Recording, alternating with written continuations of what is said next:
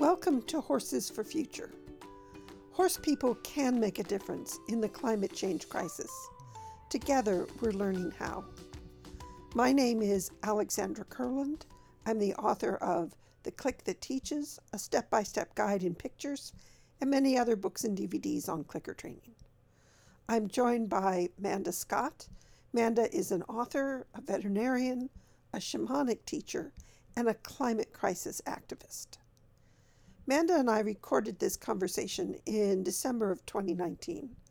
It was the day after the general election that was held in the UK, in which Boris Johnson won a sizable majority.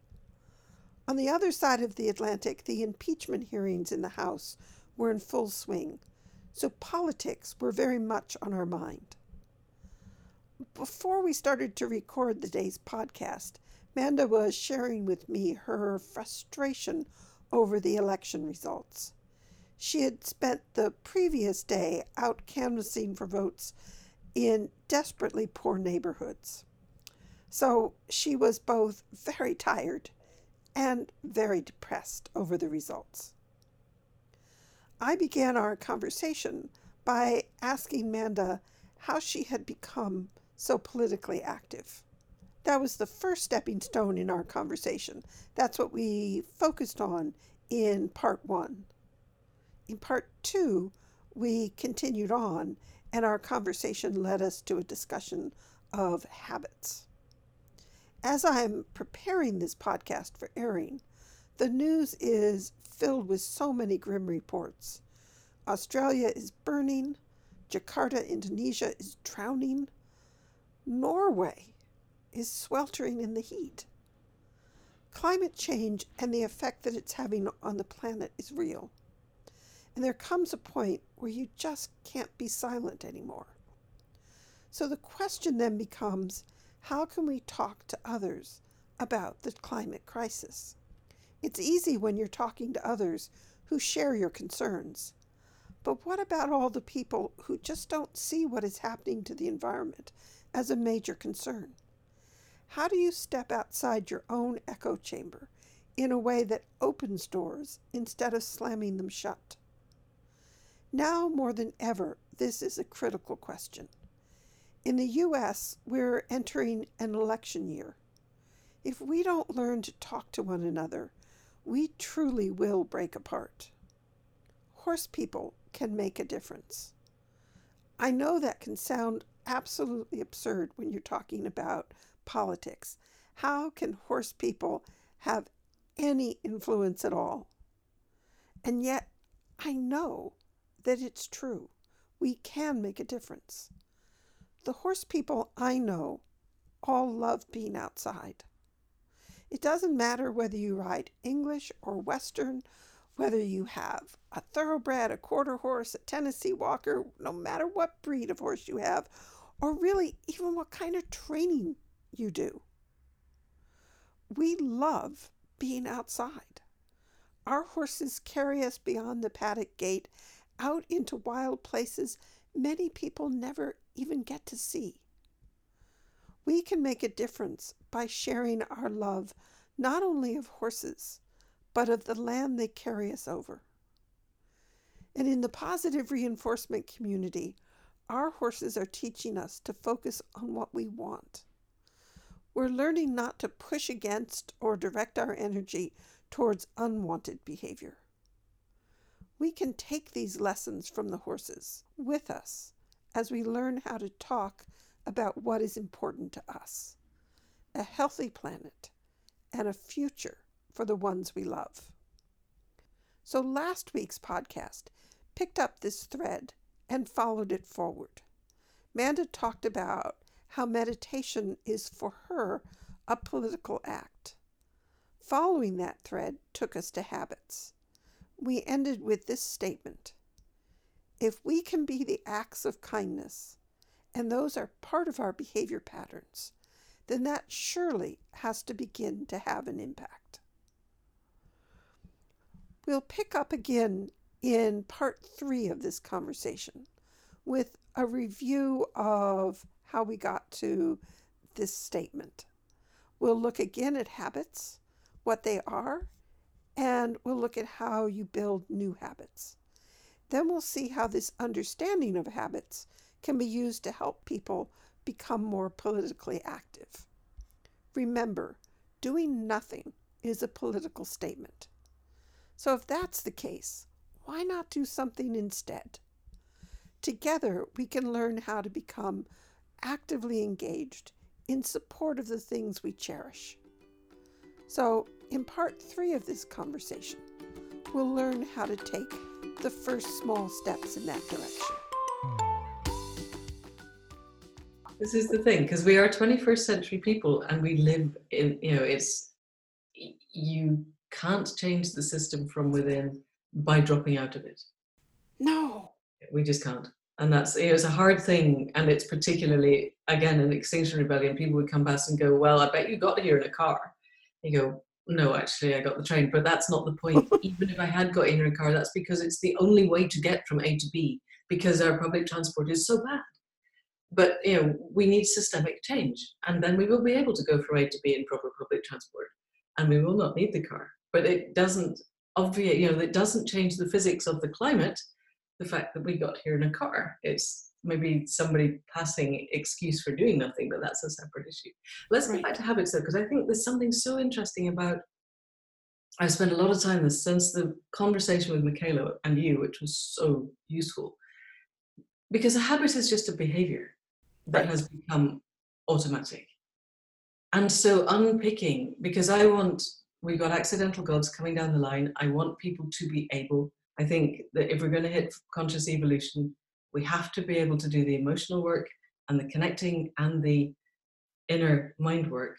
And I wanted to make it, I wanted really to be able to help people to build the habit of listening to a very short visualization in the morning and really unpicking that down to its component parts. And what I found a number of things. So a habit is a behavior that's repeated. So then you have to look at the behavior and look at its component parts. We want to be a splitter, not a lumper. But I, what I was really looking at, because this is a habit that I want people to choose. And one of the things that we find, if you say, you know, just go and meditate, an hour a day is good. An hour a day of sitting still, doing nothing, is deeply punishing for most people. It's not just that they've got better things to do, it's actually a deeply unpleasant experience.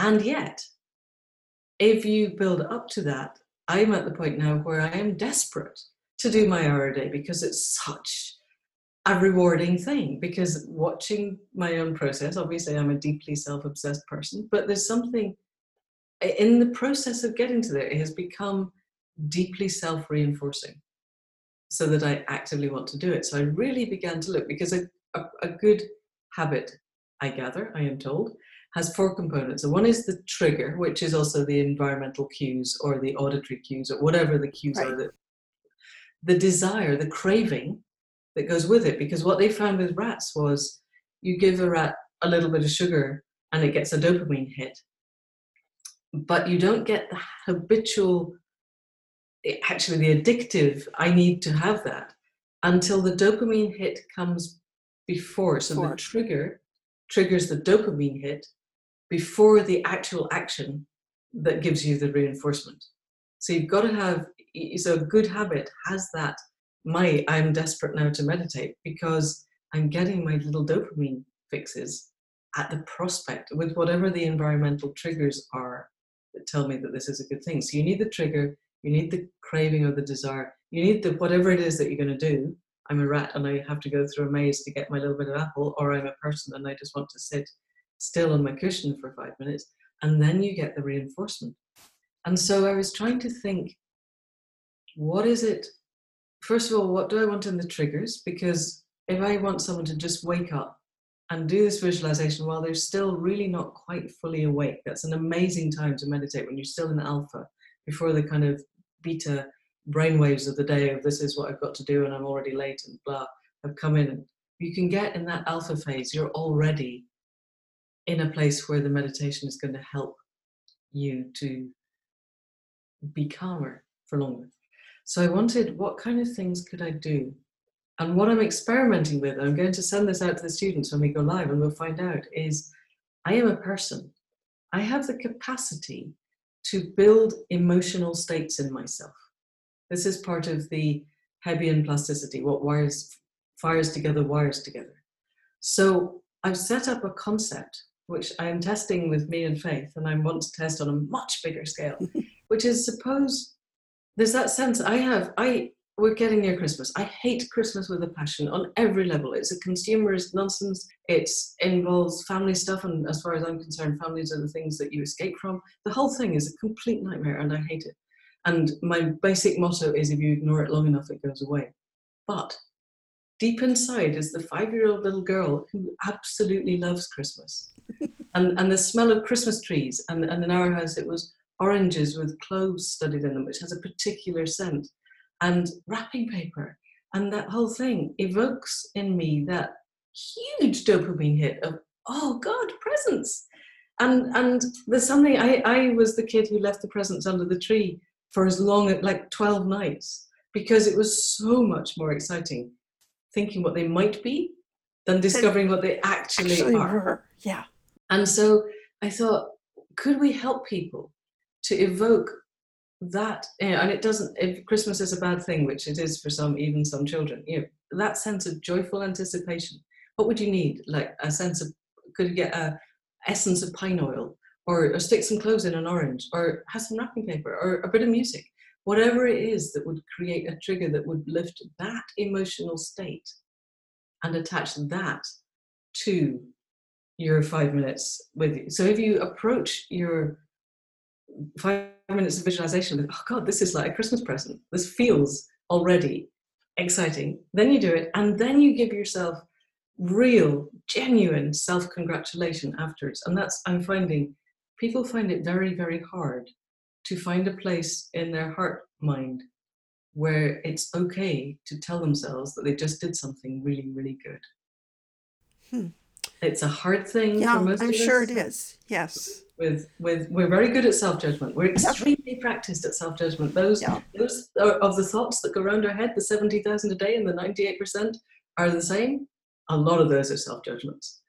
But creating the tracks, because every time we do this, we're re, we're firing and wiring a new track of genuine self congratulation, and then go and get yourself a bit of chocolate or whatever it is that you find rewarding, reinforcing. Right. I right. think we will create. And then you slide the other thing. So a good habit I learn needs to be easy, needs to be so so the phone with the track that we want you to listen to needs to be beside the bed in a place you can get to it without having to move. It needs to be obvious, as in, I know why I want to do this. It needs to be attainable. I need to be able to do this without any friction in the way. It needs to be desirable. So that's why we're building the Christmas morning feel.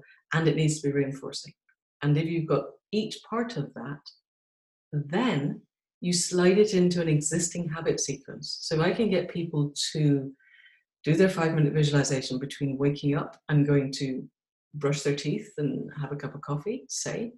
Then you've, you're kind of folding it into a sequence that must, by definition, be self reinforcing because it is habitual. Yes.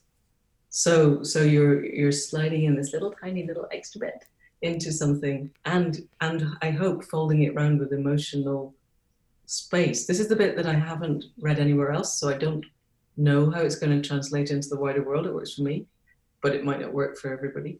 But I think that because we have the and I want people to practice the ability to evoke an emotional state. Because I think if we're going to change the world, if we're going to change who we are and if we're going to consciously evolve and even if we're just going to be able to talk to our neighbors who are the other side of the political divide if i can do that having evoked a genuine heartfelt sense of joyful compassion and curiosity and openness and all of the things that you get to when you're working with the horses if i can get people to just be able to switch that on at will and they've practiced the process of that often enough that those particular grooves are worn deep into their kind of meshwork of, of behaviors, then evoking an emotion becomes a behavior too. And it becomes one that will be self reinforcing because self congratulation that is real is really self reinforcing.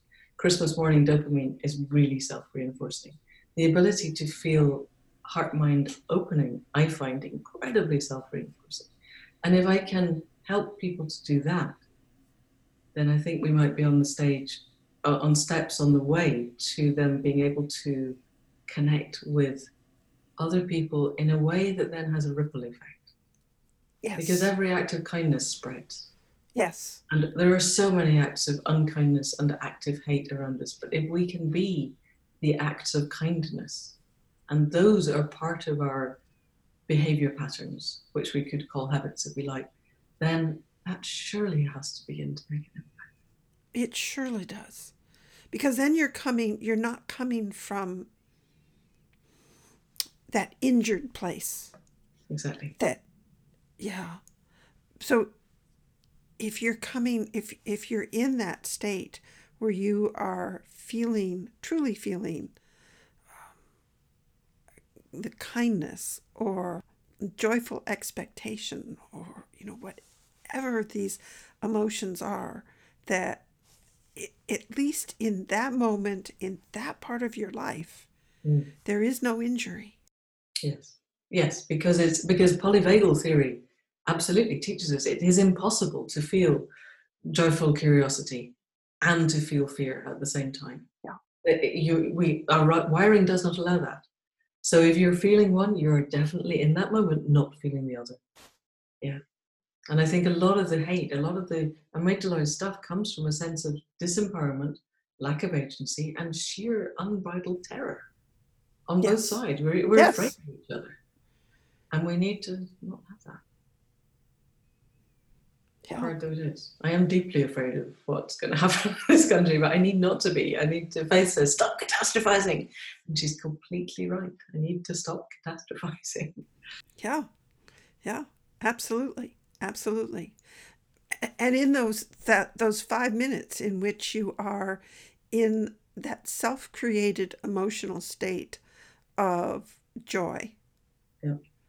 then that is a state that if I begin a conversation from that place, Yeah. it will have a good outcome. Yeah. Yeah, and I can return to that. You know, if I get knocked off balance, I once I've got the habit of how to find that place, I know how to come back to it. Yes. Yes. Because without doing quite a lot of meditative practice, holding a state for any length of time is hard. It's not what we do. In part, that's what meditation helps us to do: is to hold a state for a long, a longer length of time than we normally do. But at least once we know what the feeling is, if we fall off, we can come back, and Yeah. and c- continue to come back, and that's fine. And and and we need not to beat ourselves up about the fact that we got a bit cross with somebody or you know had to go and have a cup of tea because the horses weren't doing what we wanted. But then we can come back to that place. And it becomes a familiar place. And i think i think i've watched you with horses often enough bringing them to that point of being able to self-calm and self-calming being Right. a really reinforcing thing Right. Right. so yeah so we need to do it for ourselves Yep. And the more we learn how to do it, the more it will generalize into other environments, the more triggers there will be for that state. We'll be able to get to it sooner, faster, stay in it longer. This is what the science tells us. Yes, So- absolutely. And I, I have a feeling that I haven't done this yet. I'm waiting to kind of launch this on the world. We'll see how it goes. But if we could, for instance, a lot of the Buddhist meditations have what they call a mudra, where you where you hold your fingers in a particular way. And I think that this is. Eh, I'm sure there's other stuff, but I think it is partly it's a physical trigger, a cue. If I'm holding my fingers like this, my mind is in a particular state. Yeah. So I'm going to try adding that in later on. I don't want to confuse people, and I've got quite a long. This is your workbook. Work your way through it. Um, and I don't want to add extra stuff in, but I think you know if we can get to the okay, if I do that with my fingers, you know, I just I don't know whatever it is that that happens just before I access this state, then I'll have a physical way of helping. Well, then you start, you use the new cue process. Exactly. Yeah. Yeah. Exactly. So we'll do that down the line later. In month Later. three. Later, first, yes. First, you you know you'll get the the behavior really. So, you'll get a clean loop. Yep. get a Exactly. really solid, clean behavior, and then we can attach uh, through the new cue, old cue process. We can attach a new cue to it, which becomes an anchor that you can carry with you anywhere. Exactly. Yeah. So Yeah. interesting. Yeah. It's all stuff you taught me. Um, so we're just going to see does it work? Does it work? Does it work? It's I've so- I don't know how small to make the pieces because this, the visualization thing is, you know, it's five minutes, whatever. It's got a chime at the beginning and a chime at the end. So I've back changed. The first thing you do the first morning is you just listen to that chime. But I wondered, did I need to make a morning where you just reach out and put your earphones in? And the next time you reach out, put your earphones in and press your phone, but don't have to switch it on. And the next morning you press your phone and you get the chime. And then you get two chimes, a little gap, and then slightly long. I didn't know how far to chunk it down because if you were going to do this with a dog or a horse, you'd chunk it right down. But I have a feeling that people are going to want to, you know, I want to listen to the visualization already. Don't make me Yes. take 10 days to get there. Um, so we'll see. Uh, people can practice. I'm going to offer you, if you really want to do this slowly, you can. And if you don't, you know, that's fine too. because I, I think you're going to find that you want both. That you may need to have people jump in and experience. Oh, this is five minutes. This this is lovely. I enjoyed this, but now if I want to form the habit of it, Yeah. then this is what I need to do to get to that place where I'm doing the five minutes every day. But if I said, oh, and tomorrow I'll do it for five minutes, no, it's not going to happen. But somebody else will be completely different. Someone else, somebody else will just think, oh, all of these these tiny little steps are for the birds, sort of like with the horses. I just want to ride. Yeah, You know, exactly. just just give me just give me the meditations, and I'm gonna do it. You know, I just want to ride, and that's great. Um, Yeah, so they'll be there. If that's what people want to do, that's fine. But if you want to go through this process, because I think you only need to do the how to build habits once. Once you've got a habit, you can add in other habits. yes, So it becomes faster after the first go. And once you understand how to do something like this deliberately, then you can apply it to any aspect of your life. Yes. when you say this is something that I want to change so that my life isn't it will be enriched in this particular way and now I have a process that lets me shift from my old patterns to this new pattern that I'm wanting. Yes. That's very exciting. I hope so. Yeah. And then yeah. And and that the interesting thing then will be getting feedback from people of what kinds of things do they want to do with the technology essentially that we're giving them. Kind Yeah. of psychotechnology of now you can do anything. Yeah. That's you want right. to go running That's every right. morning, then you know that's fine. But you don't start off running for 20 minutes. You start off putting your shoes by the bed. As McKenna said. That's right. And what are the things that we can do in terms of making a real difference that this technology, this this ability to develop shifts in our behavior, to develop habits. What are some of the things that we can identify that will make us um, so for example, this is uh, an election year coming up in in the United States, and it will for the for the rest of the year. That's what's going to be sitting in our news cycle. Well, suppose you decide that you'd like to be that you'd like to support one of the candidates. Doesn't matter for the sake for this conversation which candidate it is, but You you've just to be decided. Right. You're you want to be politically active and you know that one of the ways in which you can be politically active is to man uh, to be one of the people manning a phone bank.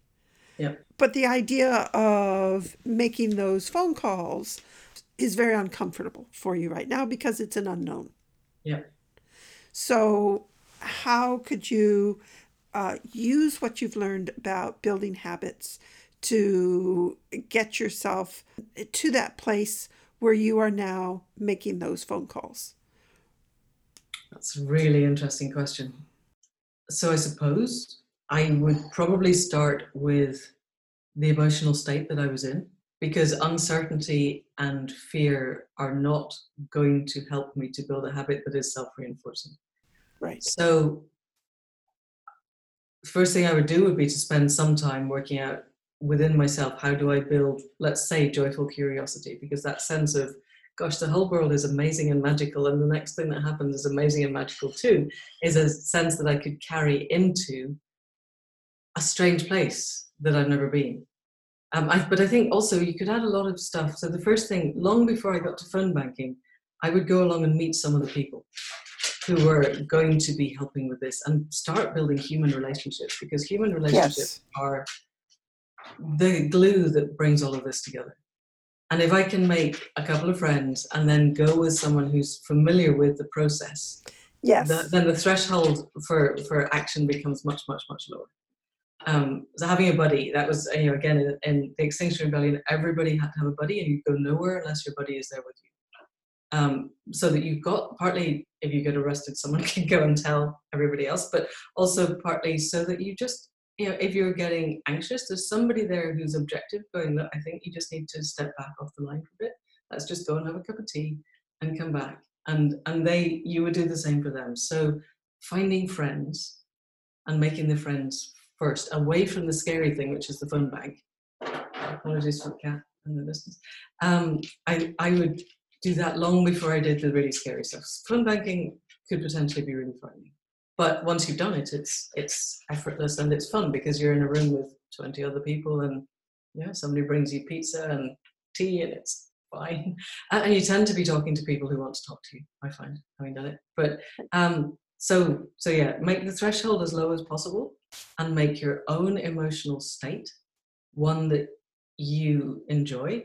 But also i i think there's an interesting thing and one of the things i haven't tested yet is Supposing I am quite comfortable with creating a sense of joyful curiosity, what happens if I poison that by rushing off and doing some phone banking and having a really bad experience because it was in a scary place and somebody shouted at me and, and hung up on me and, and the people around me were not people I knew and I felt really alienated. Will I then have changed my emotional perception of that emotional state? Interesting and I don't know the answer to that. And I don't, I would, you know, want it to be a really solid emotional state and really well generalized before I took it into a potentially frightening situation. Because Definitely. I want that to be solid. Yes. I don't, I don't know the answer to that one. I haven't tested it yet. Yeah, because we certainly know the power of one trial learning.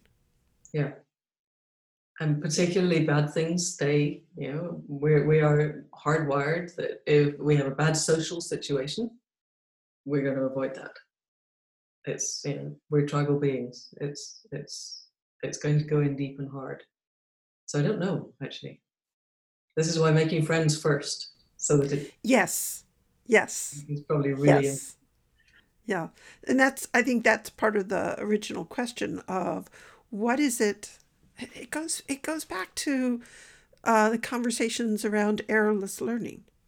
What are the components that I need to put in place? What's the repertoire that I need to have? What are the skills that I need to have for this to be a successful experience? Yeah. Yes. Yes.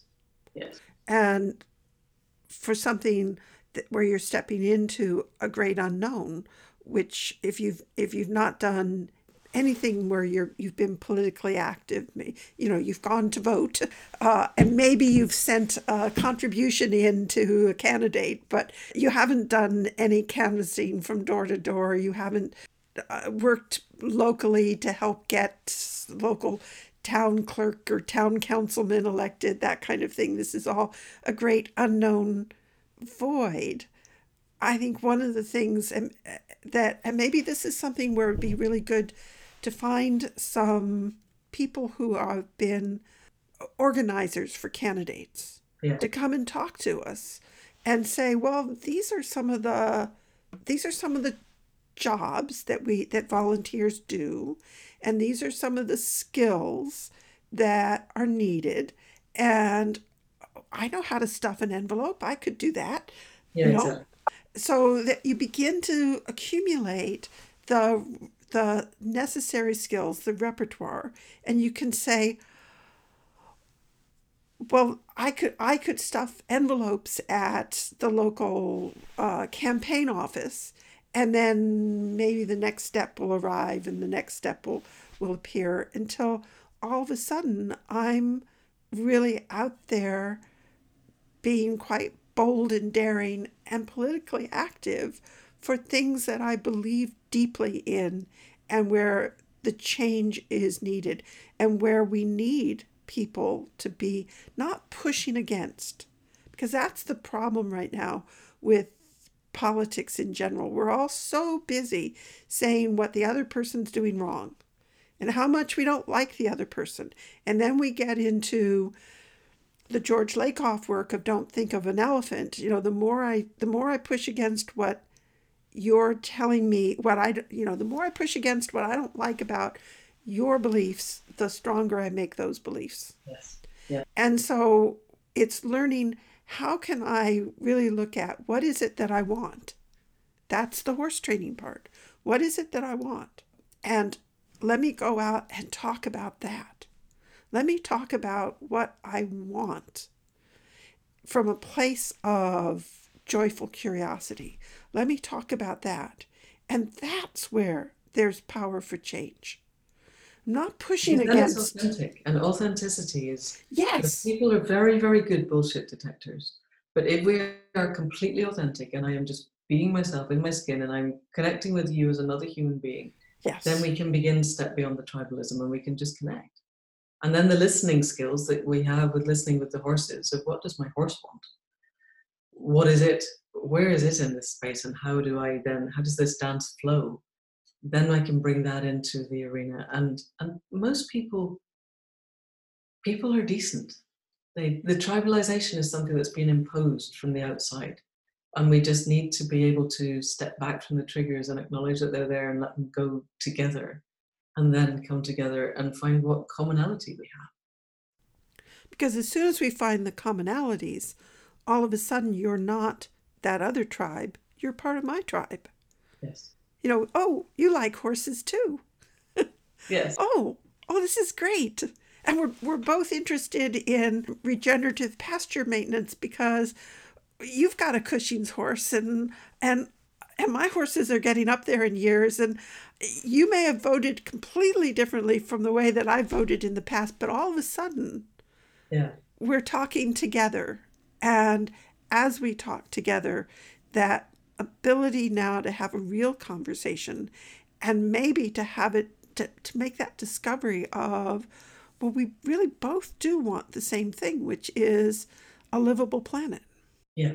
Yeah. Yeah. And clean water for our kids and air that isn't going to kill us and Yeah. the things that everybody actually wants. Yep. Um, and we just, you know, what we're arguing about is how to get there and and and what the time scale is. And and those are the key thing is what we want and how is it possible to get there. And how is it possible to get there? I think if we could unleash the creativity of humanity, it's not beyond us to find solutions. It's that we tend to get locked into what we think is possible. We have to let go of what we think is possible and allow what is possible to come to us. Yeah. Because when you hear the statistics of what is it, if the if forty percent of the current arable land were farmed in a regenerative way, we could return to pre-industrial carbon levels In 10 years. in ten years. Yeah, yeah. Yeah. Like, you think So- that's a no brainer. Why are we not doing that? Yeah. Um, and I've had some people in Britain push back on that and say it doesn't work as well in Britain because we don't have the very cold winters and we don't get the dieback. And I think, well, let's do some research. It's not rocket science. We have peat bogs, therefore it is possible to build the soil. Um, you know, it, it happened. Let's just we can work out how. It's it, all it takes is a bit of you know somebody actually wanting this to happen. Yes. So yes, yeah, I, I think uh, you know Monsanto would go out of business, but you know, I expect we could find other jobs for the guys who work for Monsanto. I, I think we could. We definitely could. Keep sending children up chimneys because otherwise there's no jobs for anything. You know, I'm sure we can find other things for kids to do. It's Yes. Um, so yeah, yeah, yeah. Yeah, we, to a large extent, we have the answers. We do have the answers. We just now need the will to implement the answers and to see that all of this really is possible.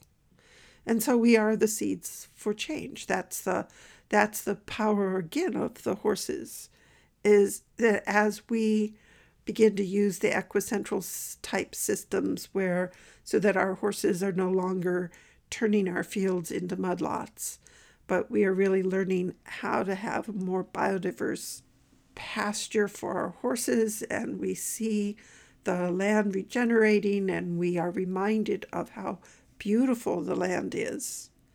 And we remember how much we care for it and why we care for it.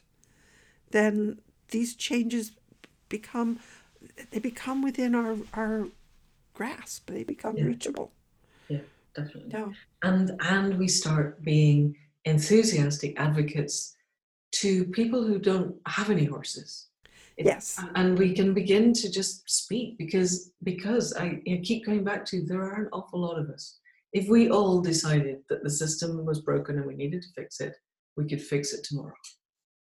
It's just getting that will together. It's getting enough people to to care, and and that just is about letting them understand that, or helping them to move to a place where it matters to them as much as it matters to us Yes. which is Yes. hard. We just completely failed with that in the existing election because what mattered to people was Brexit, and and that was a really difficult conversation to get past in two minutes on a doorstep. But it isn't impossible in the long term. It's it's getting to them when it's not an election and you've just got two minutes on their doorstep. And that's Right. only going to happen, you know, that's going to happen if you talk to 10 of your friends and they talk to 10 of their friends. That exponential spread means it will happen. and realizing that it may happen because of what we do on an individual basis and where we're not depending upon some other, as in the government Yes. or some corporation, to fix it for us. Yes, yes, gone long beyond that. They were going to do it, they'd have done it by now. Right. Gonna, So we get we have to lead the the way that we start looking at those places where we can make a difference. And as horse owners, we can make a difference. We absolutely can make a difference. We can make a difference every day in some of the choices that we make.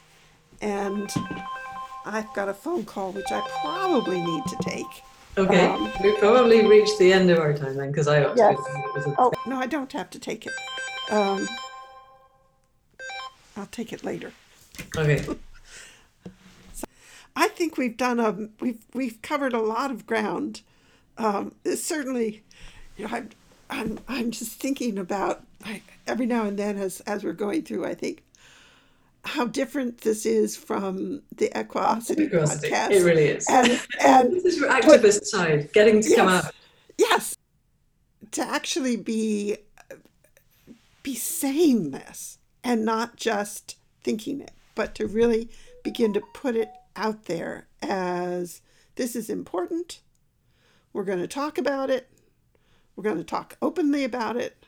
Yeah, yeah. And- it is quite taboo, isn't it? And and yet, if we don't talk about it, nothing will happen. So I've I've always thought this was it's I, I think of it as the last closet. Yeah, yeah, yeah. you know that this um, being able to say that what I love is the planet. Yeah. What I love are animals and plants and the biosphere, and that that is uh, what is important. It seems like it's uh, been one of those things where you just you're you don't talk about it. Yeah, yeah. Um, because it's been politicized. You know, it, it's you're a tree hugger if you know oh she's one of those tree huggers you know and um yeah yeah so it's time your all business depends on you developing personal relationships with diverse groups of people around the country. You don't want to offend them. right It's, it's you got to be able to get on with everybody, and and therefore politics. Eh, it's the old what they used to call in Britain Balmoral rules, which is the the Queen's country house, and and it was no sex, politics, or religion. Yeah. you can talk about anything else, but not that. And and you know it, and it affects all of us. And and and I don't care. you- I'm not particularly interested in talking about sex and religion, but I think now, for me, living is political. And, and we said this at the beginning. It is, and doing nothing is a political act and therefore you're already being political. So let's just talk about it. that's right that's right and so i think in for future conversations one of the places that we need to go is into the crucial conversations. Um, you know, how do you begin? How do you have? A, because the climate change is the crucial conversation. Yeah, and it's such a hot button topic. Yeah. Yeah. Yeah.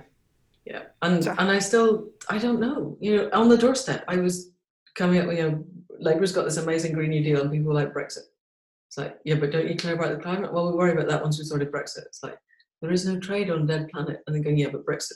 It's like, I had no way. You know, you've got maybe 30 seconds before they get bored. And some people want to talk for a bit longer, but most of them don't. And I had, I didn't know, you know, other than, okay, so tell me what matters to you, Brexit. Like, okay, which, uh, and the whole thing is a fantasy. It's like, we just want to get it done. Like, and you can't have the conversation that says, you do realize it's going to take 20 or 30 years, don't you? Because they don't, because they're being told, we'll do it by right. December. And I, I didn't find how to, with most of the people who are low information, very time poor, very financially poor, you know, stressed out people who are worrying about how to pay the rent. I, I hadn't found how to have that conversation on the doorstep. That's why I think doing having the conversation. So my sister-in-law is a great, you know, they are now. She runs a decorating business. She was here painting the walls, and we were just talking about the deep adaptation paper. And now they've changed their decorating business to be eco paints only. They want to come and live near wherever we are and actually start farming, and they're changing their entire lifestyle. Wow. And their children and their immediate neighbors. And I think this is how we do it: is you have the conversations with the kind of key people who then become radicalized basically and go off and have conversations with other people because the doorstepping it just isn't working. and then when it becomes the norm within that group, then you want to join the norm. Yes. And, and yeah. As Extinction Rebellion thinks that if you get three and a half percent of any population, it becomes the norm. I am not so sure about that because I think what we're trying to do is actual systemic change. And they're talking about so slavery, the anti-apartheid movement, the gay rights movements, the trans movements, the women getting the vote. None of these were changing the system, they were changing who the system was allowed to reach. Yes. And that's a different thing. And I think we probably need more than three and a half percent. But three and a half percent is a good starting point. Three and a half percent is nothing. If there's you know hundred thousand people in your town, that's three and a half thousand people. That's not very many, actually. If, if you're doing, you know, if you talk to three of your friends and they talk to three of their friends, exponential growth gets you to right. three and a half thousand plus. And then you're you're not trying to change everybody. So you're not saying I have to reach all 100,000 of those no, people. No. I just have to reach out to the people I intersect with. Yeah. So you and reach out to Anne, and then Anne reaches out to her husband and her son, and then they reach out to three people yep. each. And you know, within a month, you've reached you know you've reached critical mass in your town. If the people, if you talk to Anne and Anne really gets it, and she talks to her husband and her son, and they really get it, and they talk to two other people each and they really get it. Exponential growth is a you know it's it's a very fast curve. So it's about it's about quality of conversation with the people who trust you enough to listen.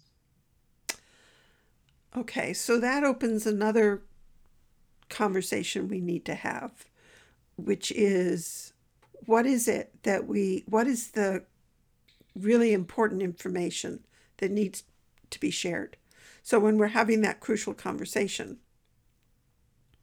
who do you, especially when you want to experience early success, because that's reinforcing. Yeah, what's the what's the low hanging fruit? Right, what's the low hanging fruit? Because it's not very reinforcing to go knocking on doors and having no, a feeling as though you've made no difference.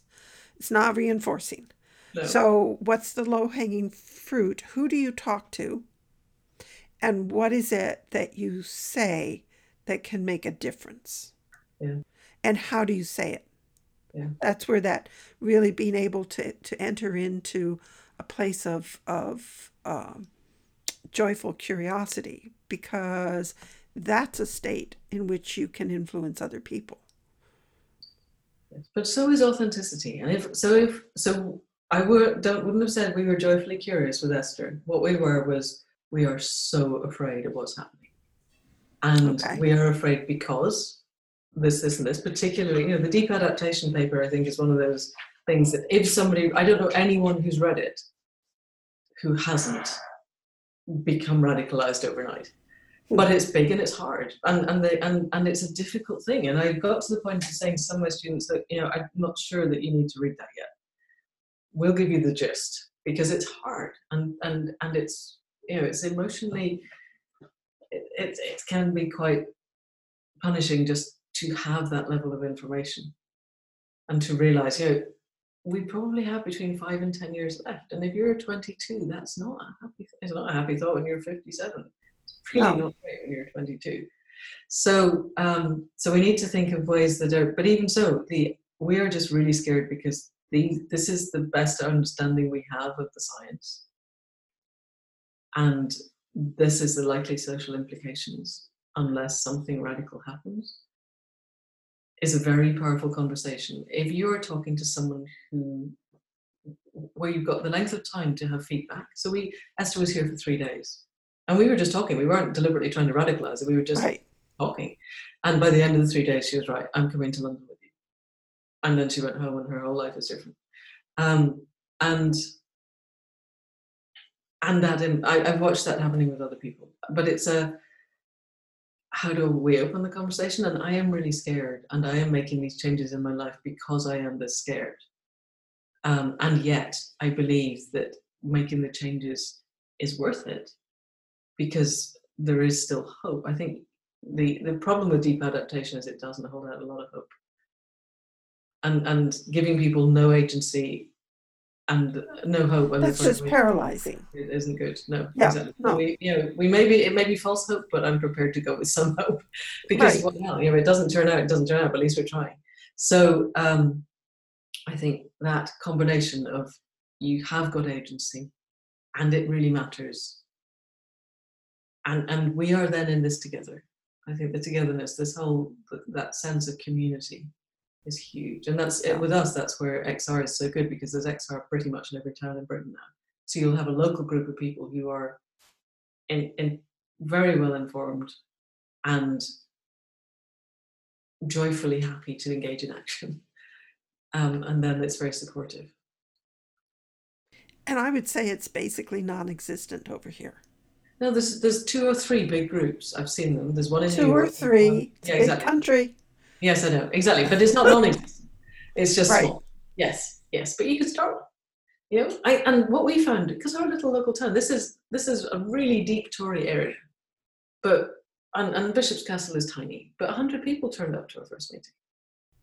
Wow. Yeah, we, we had to suddenly move to a new. We were expecting twenty. It's like, whoa, where did all these people come from? Because they were desperate to do something, and and now they've got something that they can do. Uh, yeah. so so you just tap into there will be people who are desperate to do something. Yes, yeah, absolutely. We're we're, we're everywhere now. Yeah, yeah. All right. Well, this conversation will keep going. Yes, and uh, it, we will, I dare say, be having this extensions of this conversation many times. All it takes is a couple people listening to start the ripples. Yes, exactly. Amanda has given us all so much to think about. Here in the US, we're at the beginning of an election year. We all have choices to make. Do we tune it all out and pretend it isn't happening? Do we pay attention but stay on the sidelines? Or do we find ways to become involved? Remember, doing nothing is a political statement. Not speaking out not voting has consequences. I am not advocating here for one particular candidate or even one party over another. What I want is for us to talk to one another before we tear ourselves apart. The planet needs us to learn how to have crucial conversations around the climate change crisis. Please share these podcasts. Let your friends know about them so we can practice together and send ripples out that truly do make a difference. Remember also to visit Manda's new website, accidentalgods.life. There you'll get to experience directly the unfolding of the ideas we're discussing in these podcasts. Enjoy, and next time we'll begin a new conversation.